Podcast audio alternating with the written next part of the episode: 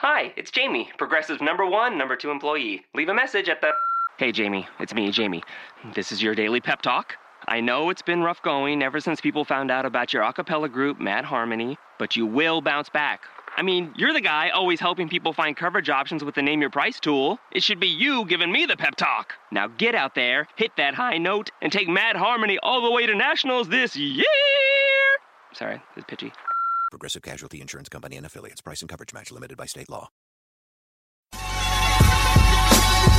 Don't you, baby, don't you, baby, don't you, baby, don't you. You are Locked On Pacers, your daily Indiana Pacers podcast, part of the Locked On Podcast Network. Your team every day.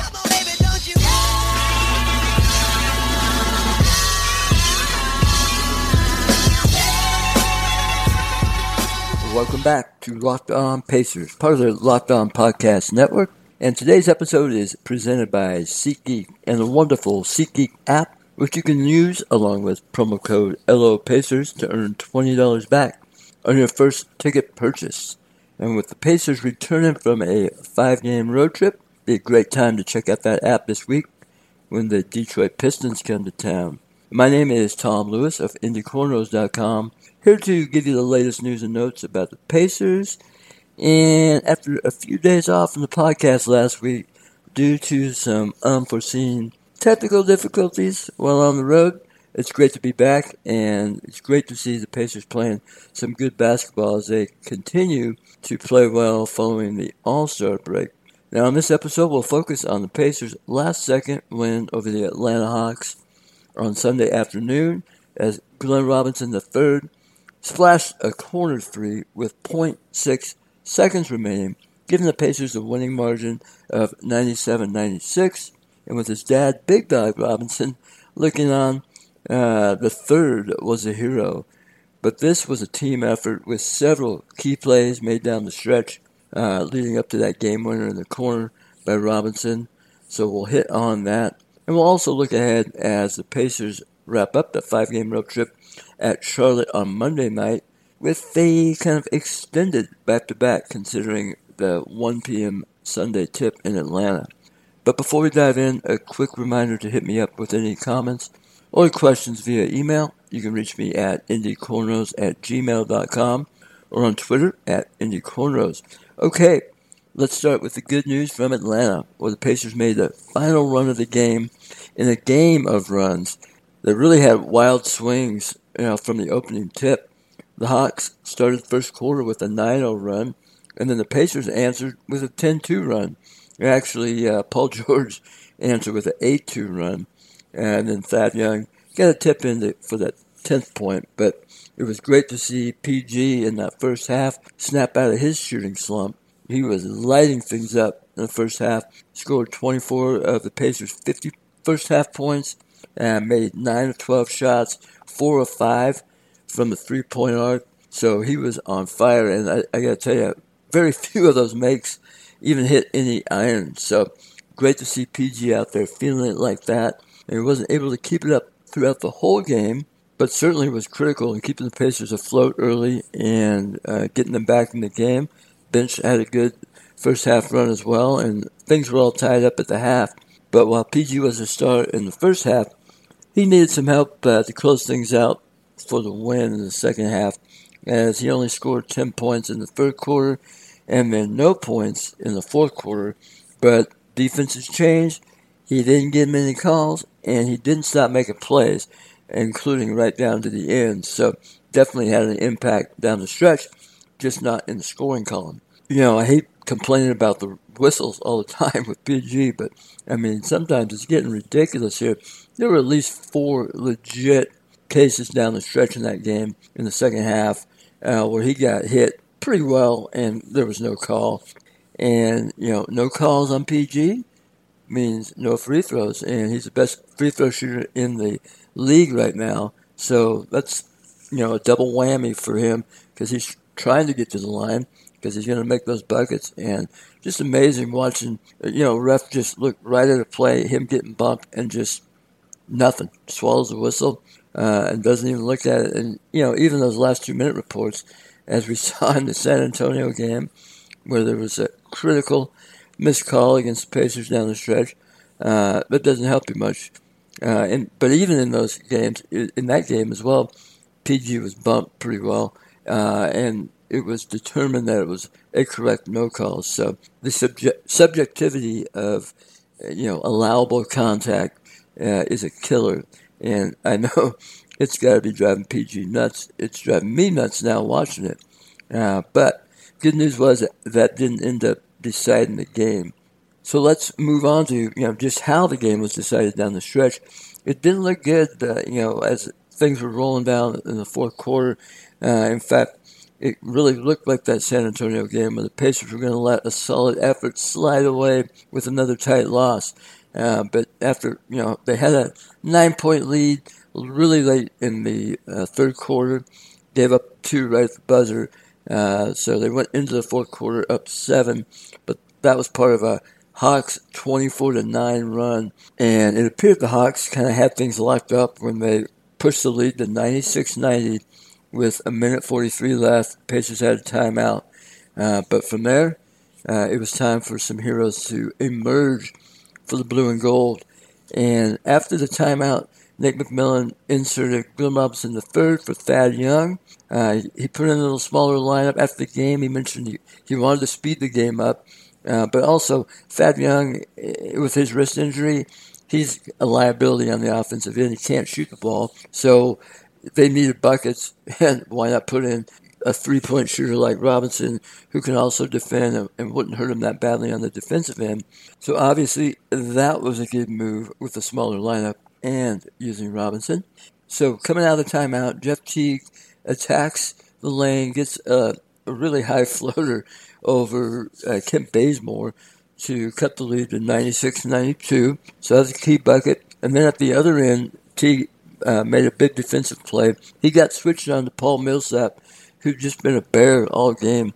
And uh, Teague was able to stay with him as he drove. And when he went in towards the rim from the left side, Miles Turner came over and showed, kind of cut off the rim. So as Millsap kind of got off balance, Teague just swiped at the ball and uh, was able to corral it and get it going the other way. So now the Pacers are down four. Uh, they're kind of scrambling on offense. Really didn't look good uh, with with what they were running. Ended up getting a long three pointer from Paul George, but the ball bounced up and C.J. Miles stepped in for a little hero action, rising above all the Hawks to corral the offensive rebound and put the ball back in. That cut the lead to 96-94, and they're still over 30 seconds left, so the Hawks weren't going to be able to sit on the ball even with a two-point lead.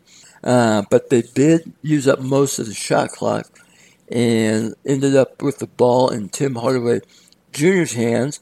Coincidentally, Glenn Robinson III's former Michigan teammate in college, and he had been hot, made four or six threes uh, in the game to that point. But as the shot clock was winding down, Robinson stayed with uh, as as Hardaway lined up a three pointer and uh, had to shoot it through Robinson, who had him tightly contested, and the ball barely made it to the rim. So Jeff Teague corrals it with about 10 seconds to go, starts heading up the floor. It looks like the Pacers have numbers. Uh, T kind of slowed up, gave the ball to PG, and then PG attacked. Baseline drew about all of the Hawks kicked it out to C.J. Miles, who caught the ball, had to jump to catch it. And while he was in the air, you know, you're thinking he's going to boom, do one of his pogo stick three pointers. And so did Dennis Schröder. But before Miles hit the ground, he had already gotten the ball to Robinson in the corner. And Robinson just let it fly and splashed it. 0.6 seconds left. Pacers were able to avert disaster as Paul Millsap's last second gasp attempt which was definitely shot after 0.6 seconds and even may have been after in the arena if they had a replay. Uh, it was a little slow on the clock there. He was able to catch it, turn around, and shoot it. But that ball hit the iron and bounced away.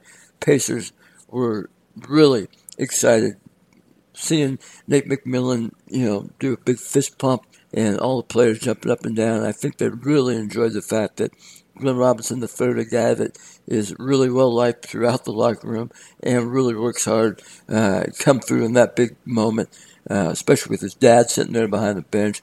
Uh, everybody just enjoyed the finish of that game. A really fun one to steal on the road in Atlanta. Always fun to win in Atlanta because there have been some horror stories down there over the years. So again, nice to see the Pacers have a genuine game-winning shot, pull out a tough road win, uh, and it really was a team effort. You know, you had Teague with the great shot and defense. Robinson had the defense. Then CJ with the monster of rebound and putback. And PG setting up the final play with the driving kick. Great extra pass from Miles to get Robinson in the corner. And then Robinson was in the corner open. He was ready. Feet were set. You know, let that jumper go. And, you know, it was like he was shooting uh, pregame warm-ups an hour before the game. Oh, and you know, let's let's not forget Nate McMillan had a couple of key moments, key decisions in this game. You know, again altering the lineup with Robinson there uh, in the last minute 43, but more importantly, after Teague got that rebound with 10 seconds left, he did not call a timeout to try and set up a final play. He let the play run. Even when Teague kind of slowed down to get the ball to PG, uh, he let the thing go because the Hawks D was scrambling and that was the reason Robinson was able to get open in the corner because of that scrambling D and everybody focusing on where the ball was and trying to protect the rim. So that was nice for once to see uh, NBA final play just run out and, and let the action happen without a timeout or three uh, to set up the final play. So props to Nate McMillan for that. Now the Pacers are two and two on this nasty five-game road trip, and three and two since the All-Star break. So with their core lineup back now, with Thad Young in the starting lineup, even though he isn't fully healthy, uh, it really helps level out that playing rotation. And the team is simply playing better. The bench is in much better shape, and the entertainment value of these games is certainly up. So you want to uh, head down to the field house when they get home on Wednesday to face the Detroit Pistons in a key game against another playoff contender. And make sure you hit up SeatGeek to get into the game. Because buying tickets online for sports and concerts has been a confusing process for a long time. It's always been hard to find the best deals for the game or show you want to go to, and none of those older ticket sites want to change that. But SeatGeek is different. They've come along and created an amazing app and website that makes it easier than ever for fans to buy and sell tickets. SeatGeek is always a place I like to check out to see what ticket prices are. Uh, if any family or friends want to get into the game, always point them to SeatGeek. You know, if I pull it up here on my phone, got the Pistons game on Wednesday.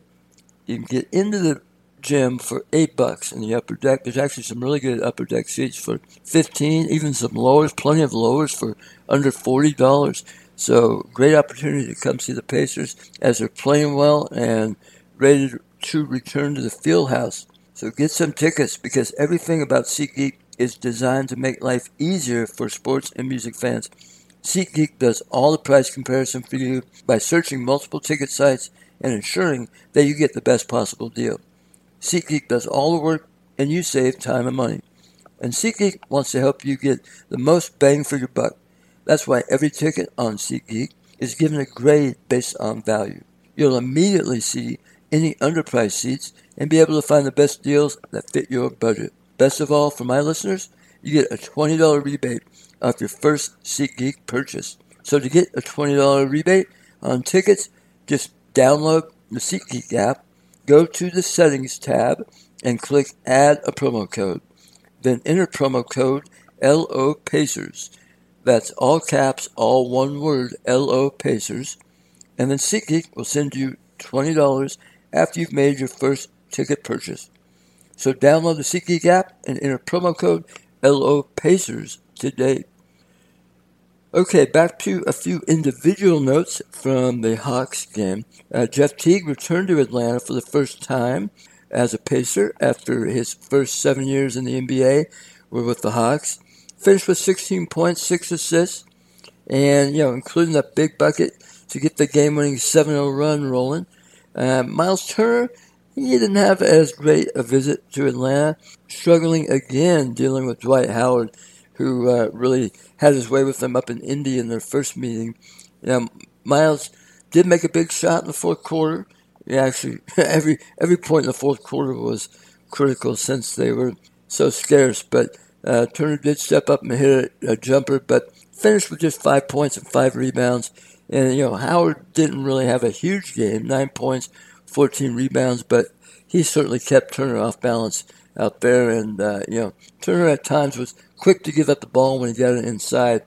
And you know, it was one of those games where you're like, "Yep, he's a 20 year old out there." So uh, no concerns that he's not going to take this game and learn from it and come back ready to go against the Hornets on Monday night.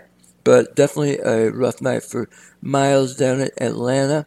Also, overall, you know, the bench has kept the Pacers going well uh, during the stretch after the All Star break, including in this game uh, where they held that lead up in the first and second half. But Monta Ellis and Rodney Stuckey in particular struggled in this game.